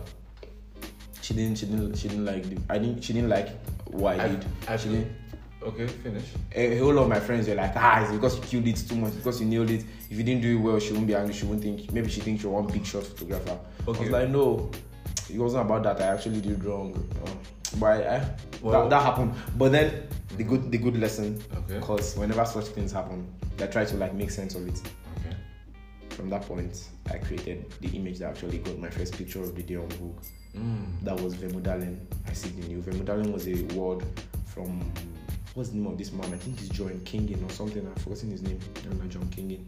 In his book, where he one book about emotions and stuff, where he coined new words to describe emotions. Vemödalen is a word. I think it's the Dictionary of Obscure Sorrows. I think that's the name of the book. The Dictionary of Obscure Sorrows. He actually made words for different emotions we didn't know we felt. Yeah. What was the Vemödalen would actually mean the feeling of frustration of creating an image knowing it hasn't created somewhere before. Same pose, same everything, a copycat. Same light. No, not a copycat. Okay. You know that this image has been created somewhere, somehow before. Same lighting, same pose, same, literally everything, same angles. Yeah. You just know this thing has happened before. Yeah. You know that no image you create now is just new and different to itself. Okay. So I was going to create some images for my guy who wanted a cover art for his song. And then I took Sebastian and Abdul with me and we created Vemödalen. After editing that picture, it's the one where two guys are this water I colored red. Yeah. Oh my God, yo! That picture, yo. That picture. I named it Vemödalen. I seek the new because it was I know it. Wait, sorry. So finish. Then I'll tell you my perspective. Anything I create now, someone has created before, and I was actually very sad when that lady actually backlashed at me. So I was anything I've created before, and this just simply means that I'm trying to seek something new that no one has done before.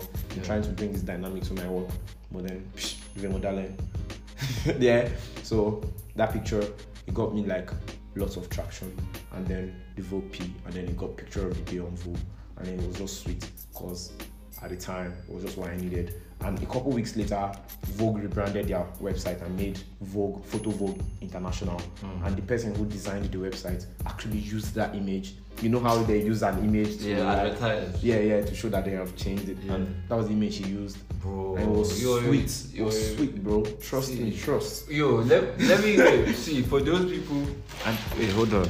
This is my favorite podcast yet. But I apologize to all my other friends that have come on this thing.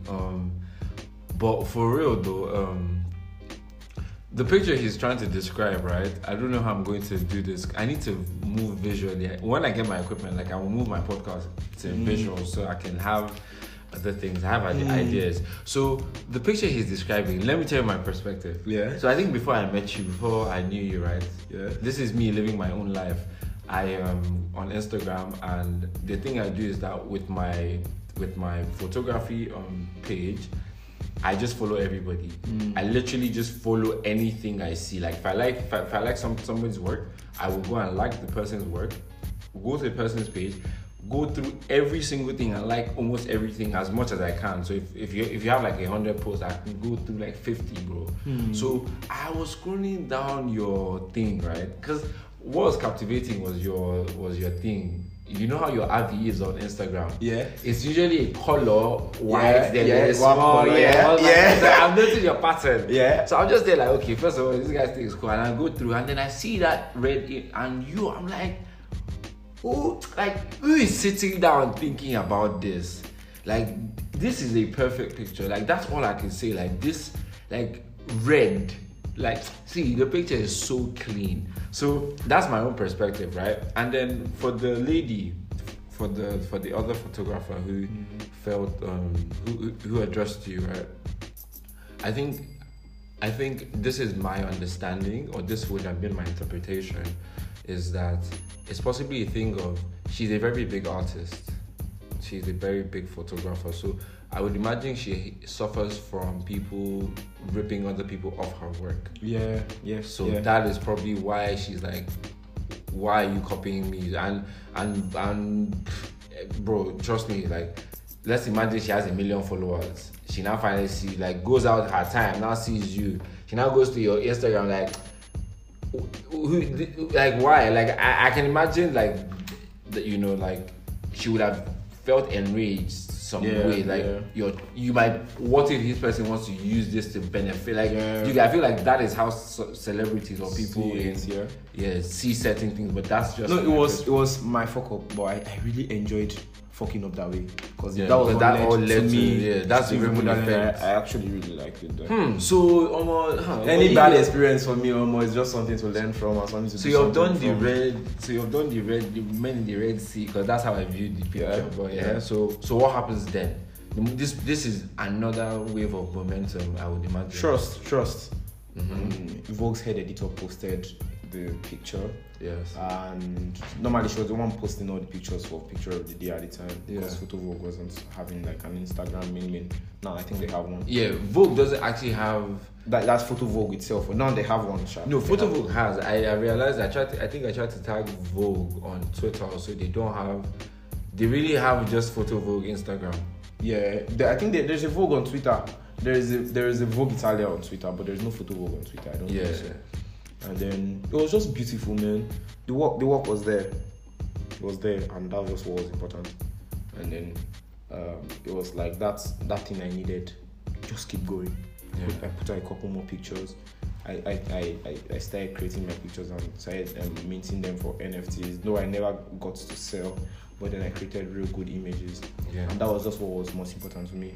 The fact that this is actually helping me grow and helping me like perspective. You know that picture where the guy he was like he had like these muscles and then he had white paintings and markings on his body. Yeah, the picture with the green background, white markings on his body. Yeah, I think so. And like I named it the Negro Deity. I also put that up as an NFT. Yeah. Time went on. I even Vemödalen was up as an NFT. Plastic Pigeon was up as an NFT. With time going on, things just kept happening, you get me? Like, I just kept creating a whole lot more images, meeting new people, creating with new people. Mm-hmm. For example, like I said, your image. Yeah. There was this one time I went to shoot at a party. Mata actually blew up in Abuja, where NDLA and DSS raided the party. And I was there.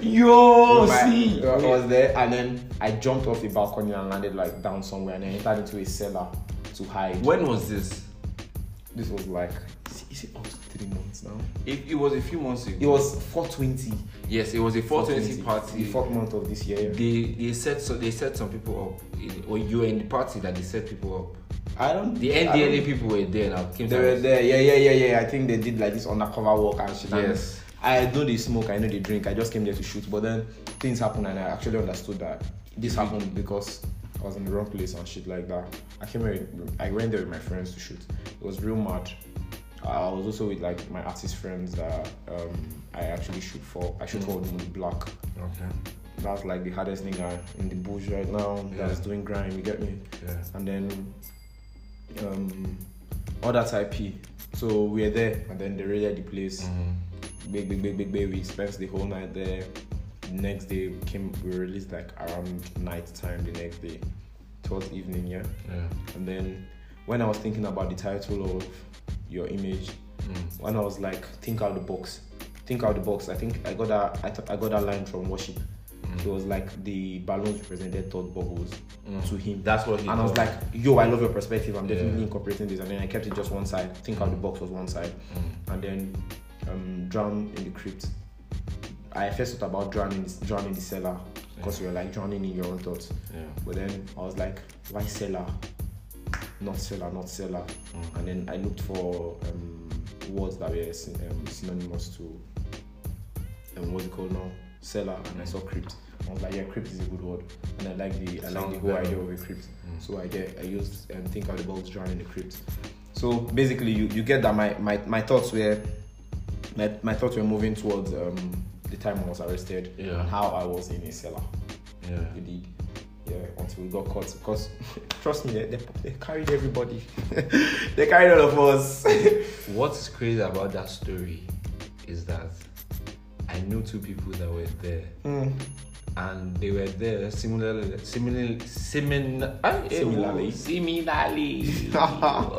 Ladies and gentlemen, the English has finished. Yeah, it don't quench. But like I knew two people who were there for business, and It's a whole nother story, and I have to tell my guys later, but it's crazy because they were arrested as well. They were babes, so they released them earlier than you guys. But that party, I was supposed to be there.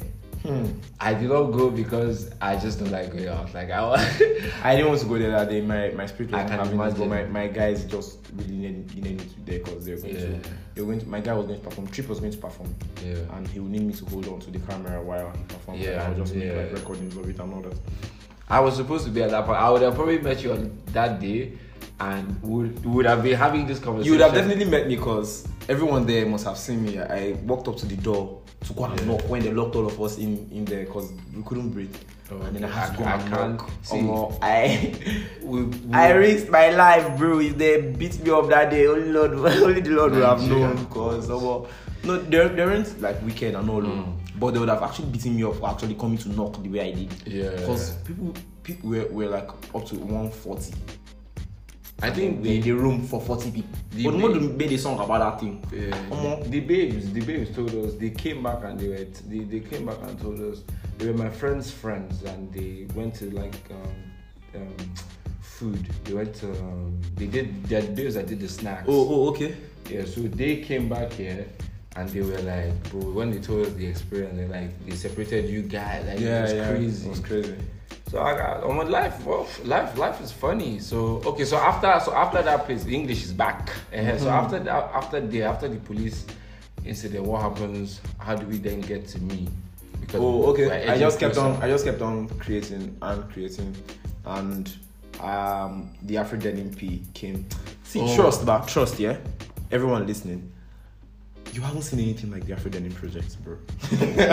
I'm not saying this because, see, I didn't create my mood board from someone's page online. The Afro Denim project is what we just worked on. Yeah, we just worked on. After we worked on the... I like now that, right now, I give so much to my thought process. I thought about the Afro Denim project for months. Yeah. I think about pictures for months. I thought about it joining the Crip thing for months. I didn't actually know we were going to shoot in that place. So this was not our plan. That was not our plan. We'll actually tell them about how we created that image. How we did. I think we should. That's what it's all about, man. No. It's about you, and then we're ending with the whole like Afro Denim. But just before we jump into Afro Denim, so me meeting you was off a tweet. That's how I actually then got in contact with you. So, but then I knew you because Lisa had actually told me. Exactly, my friend from the Afro. So I don't know if my friend Lisa spoke to Thiago about the Afro Denim project. No, but that's he liked. Yeah, I liked the idea. No, but she didn't speak to you, or she just tweeted about it. Because I know she. Wait, rather let me. Okay, so I think this part where I actually just say what happened. So from my own perspective, right before I met you. I had met Lisa on his space. I was still new to I was already on Twitter, but this is this year, and I'm just like, you know what, I have to start creating. So I started creating stuff. I'm entering the NFT, and for months, man, I really was just in NFT spaces. So I came across Lisa, and we followed each other, and I saw that she did blenders, right? So I don't know, we just started talking. She saw some of my work, and she would retweet, and that was basically it. Essentially, then I needed to work on something, a project with director Tammy, the guy that came here, and Lisa was a babe that used Blender, so we needed another person. So I reached out to her like, okay, I saw the Blender thing on your Twitter. Do you do this? She's like, okay, yeah. She doesn't. She's practicing. She hasn't mastered Blender, all of that. So I was like, fine, no wahala, right? And then she tweets the whole Afro Denim thing. And I'm like, yeah, like, whatever this is. I think she DMs me and she's like, oh, would you like to be a part of this? I was like, yeah, man, I don't mind. Or I think I don't even remember, but anyways, I shall agree.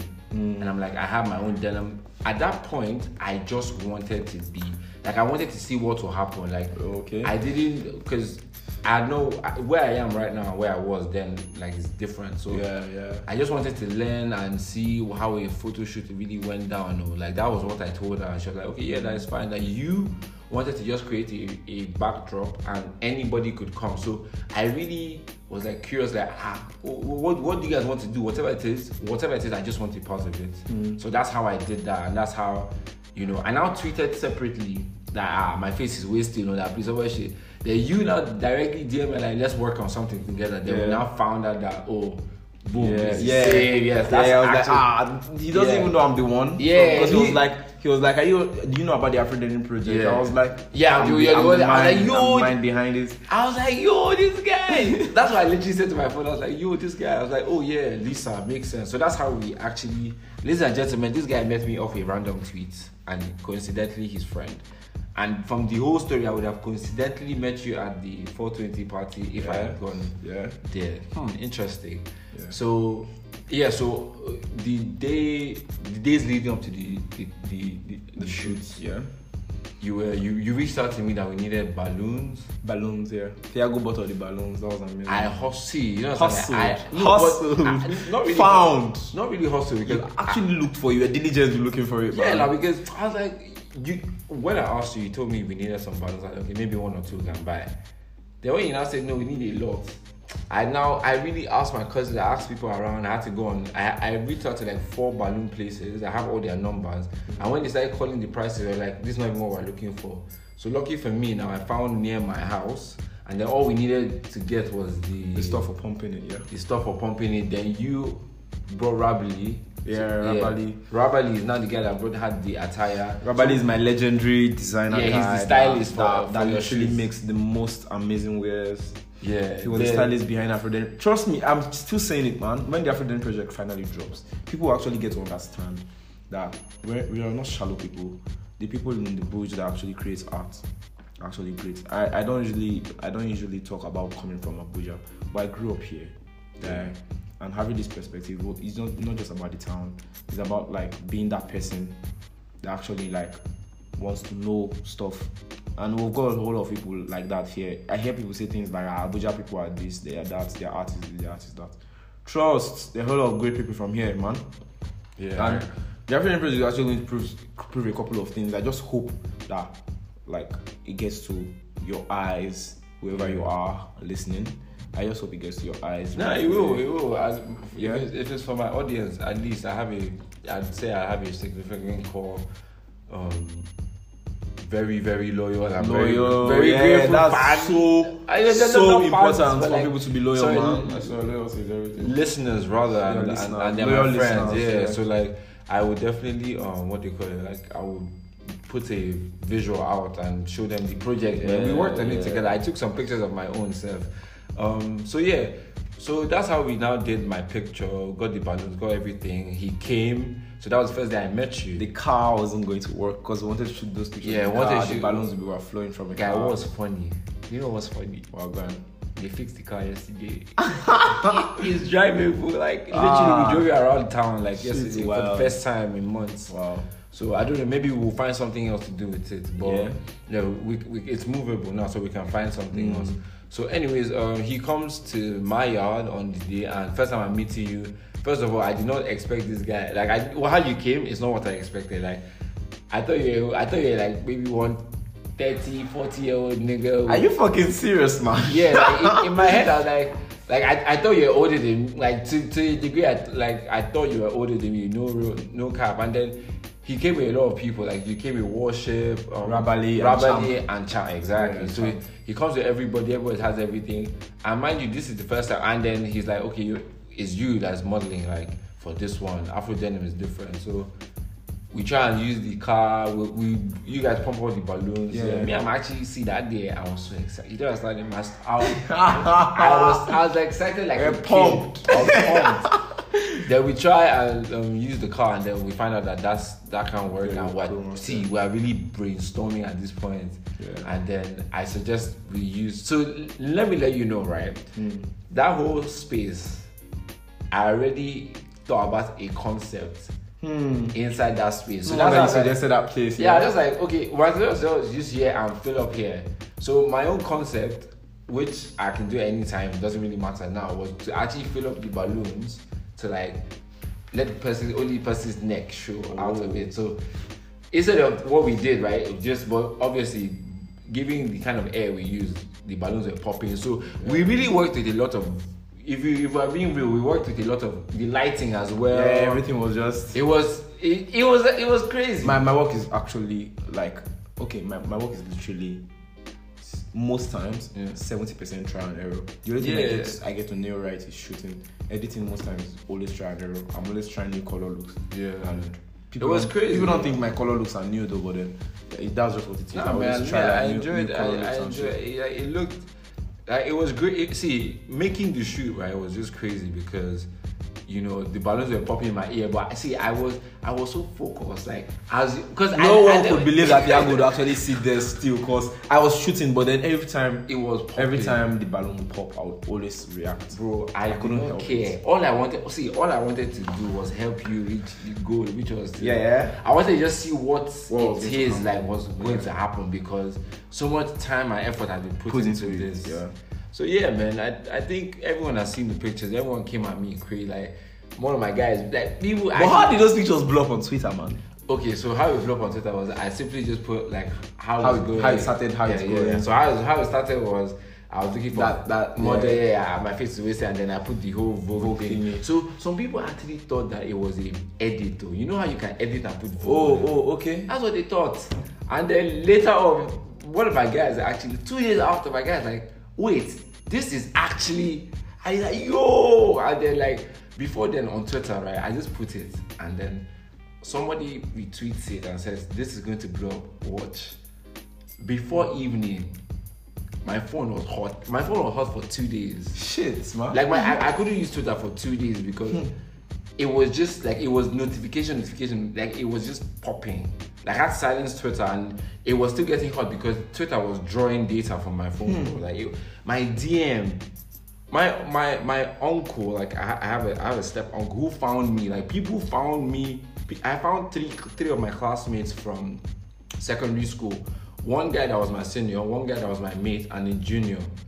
All of them found me on because it was crazy. I didn't even believe it.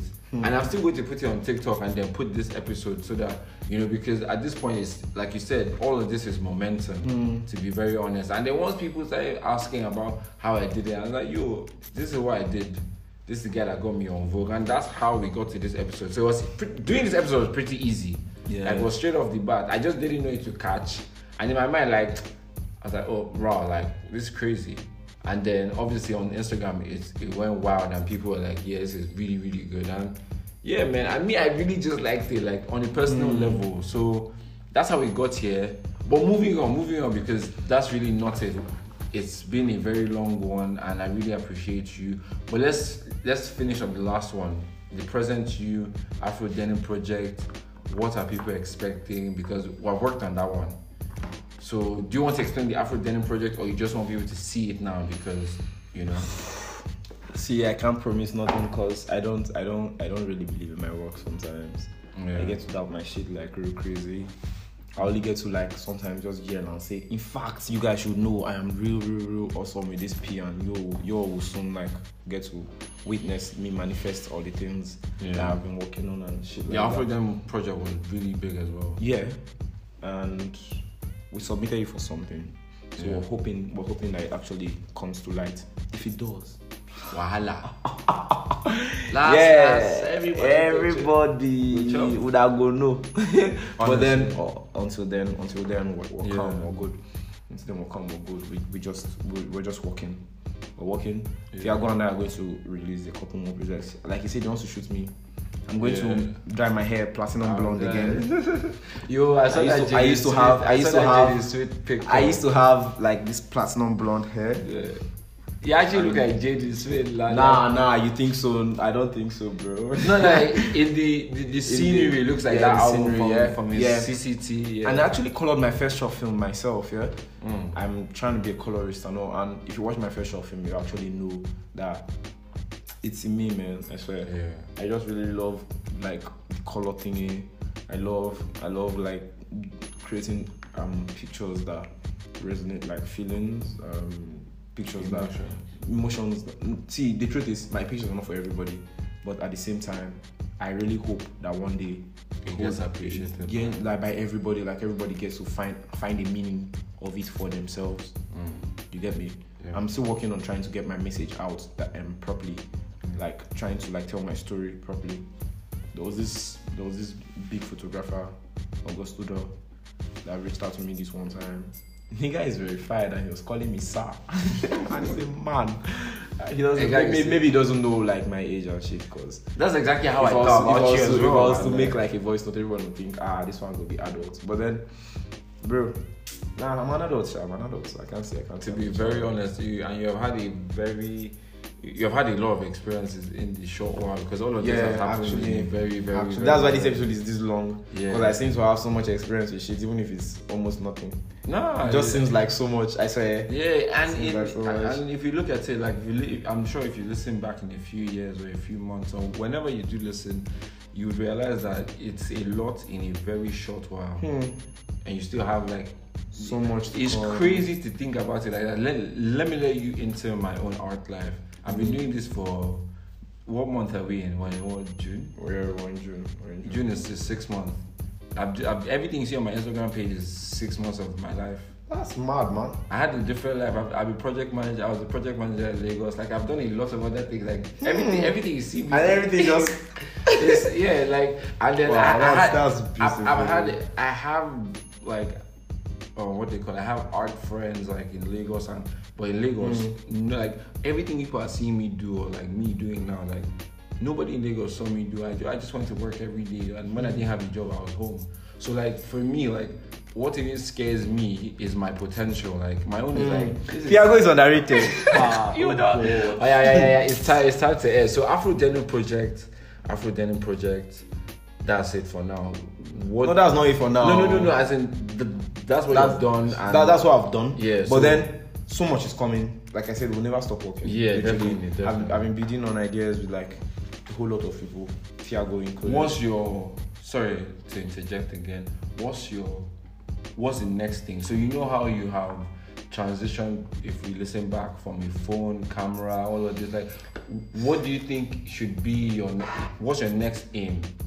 Because at least now, to some degree, some editors have seen your work.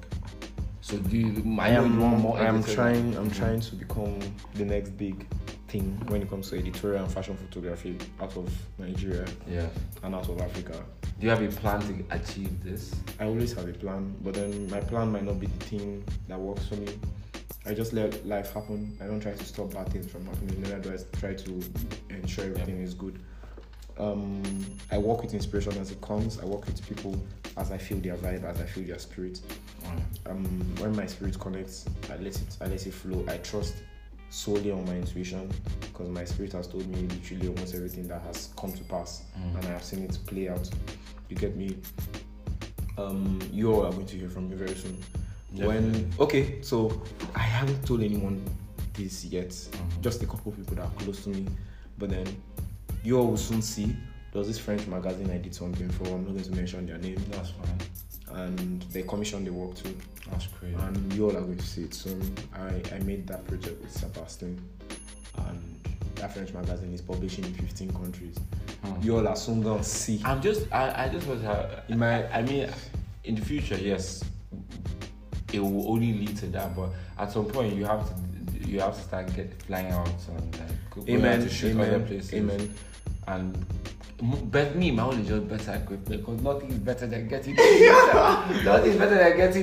Like shooting with the things that like industry standard, like equipment and everything, everything. Nothing is crazier than that. But I think we're spoken on for not too long, but quite a while. I just have one question, or rather two questions, but. Leading up till now, I know you kind of answered this question in your final take. What would you have changed? What's something that, looking back, maybe on this particular day, I would have done this or done something else? What's something you probably have changed or wished to have been better in this journey so far? Because we'll meet again. I say this and I say it with like all authenticity. I believe solely in the process. For every fuck up, every good thing. So you wouldn't? I won't change a thing, bro. I have fucked myself up like so many times. Yeah. But then I only fucked myself up to actually discover that I really needed that fuck up to happen. Yeah. So thank you to all my fuck ups. God bless you. So the question, because I figured that was what you're going to answer, but the question I then have for you now is, what's one thing you tell your younger self, the very young you that is not you now? Start creating early. See, if I say creating early, it's not like my life has always been one that was, it's not like I've always been a loud person. Yeah. I live this life like Elzebra and other P. Yeah. I'm just trying to like be the delinquent that all like young people are. But then the thing is, I would have started creating earlier. I started creating like real early enough. But imagine it was earlier, like 16. And that's why I'm saying like, everything that happened in a short while, you still have the future. Yeah. The future is forever. Actually, because I feel like I'm too old already, 21, Jesus Christ. Yeah. Some people are 18 years old and they're already popping. Bro, I really need to. If you think about it this way, you're 22 and you have done more and you're accomplishing more than, not compares to me or not, I don't like comparing people's lives, but trust me, like, there are a lot of people that have tried what you have tried, have been doing this thing longer than you have, and have never been on Vogue, have never been on I've never even gotten commission work. Like you would I don't know. It's something to take as okay. Yes, you need to self-reflect sometimes and recognize that. You've tried. Yes. I'm almost never that person, but now I'm just trying to. Because if there's one thing I've learned in my life is. You sound like me when you're working, and if I'm working on something or I have something to achieve, or more like I will pause my. I'm ready to leave everything. I'm just. I want life to pause. Let me finish that thing. But then get back to the whole life. No, you need to as you're doing. You need to sometimes understand that this is a big win for me. In as much as you tell your mind like as a small win, but like that's actually my way of staying humble amongst other things. Oh man, see, I feel like $1 billion wouldn't change it because I literally don't care about money. Like I care, I want to have money, but like I don't. That's not it. No. Staying humble is not just about money. It's about work. There's this pride that comes with being the artist that has achieved this and achieved that. Trust now. No, yeah, there's this bragging rights that your art gives you. For example, real great artists. For example, let's say Wizkid. Wizkid is real big and Wizkid is real rich. Yeah. But there's nothing that gives Wizkid his bragging rights like his art, bro. I mean, yes. It can literally make him one proud fuck. Do you understand? Yeah. It can make him like super, super proud. He can look down on the rest of humanity because of his art and not because of his money. There's something art does to people, bro. Apart from making you comfortable at some point, because it's like one way that your life should actually like a life, it become a benefit to your life. Benefit to your life financially in every way. Yeah. Becomes your therapy, becomes like your everything. I just want to believe that there is still more that can come. Satisfaction is death, bro. I can never be satisfied. Yeah. So my way of keeping my mind alert is by telling it, this is small compared to what should come, what can come. Do you understand it? Yeah, it comes from. I think your perspective comes from how you see life as well. Because I just personally see life as an interaction. So you can tell from the day that Afro Denim, me, I was just happy that everybody was there. Like I wanted, like that's all I care about, really. Like every other thing can go to hell. Like, I am not result oriented, I'm process oriented. But then at the same time, you need.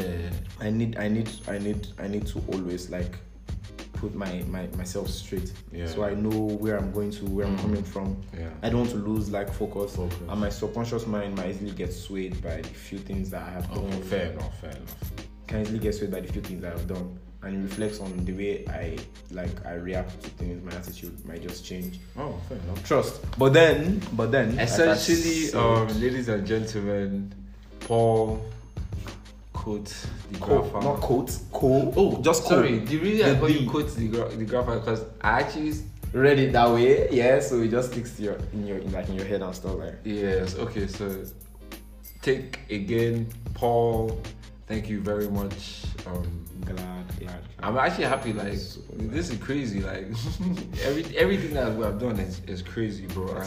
I really, really do appreciate everything you have done, and your art as well. Very important. And yeah, man. As a person, man, I think you're cool people. So, thank you guys. Please, I will leave Paul's handle and everything attached to the pod. And yeah, you can reach out to him. He will put you on Vogue. Not promising shit, bro. See, you people heard him. There's a friend. See, very soon this man will be publishing for Australia or something. So yeah, better get him while he's cheap now before he starts charging you pounds and dollars. But yeah, I'm already charging dollars, bro. Man, yeah, man. See, at this point, ladies and gentlemen, all of you that want to take pictures with me. You people, I'll start charging dollars. Yes, now. But yeah, that's charging dollars. That's how you cash out. If we do commission work with Thiago, which we'll do very soon, Thiago is going to get his pay. And once he gets his pay, we're not like, wahala, no, I need to get equipment. But yeah, it's been a wonderful one. God bless you.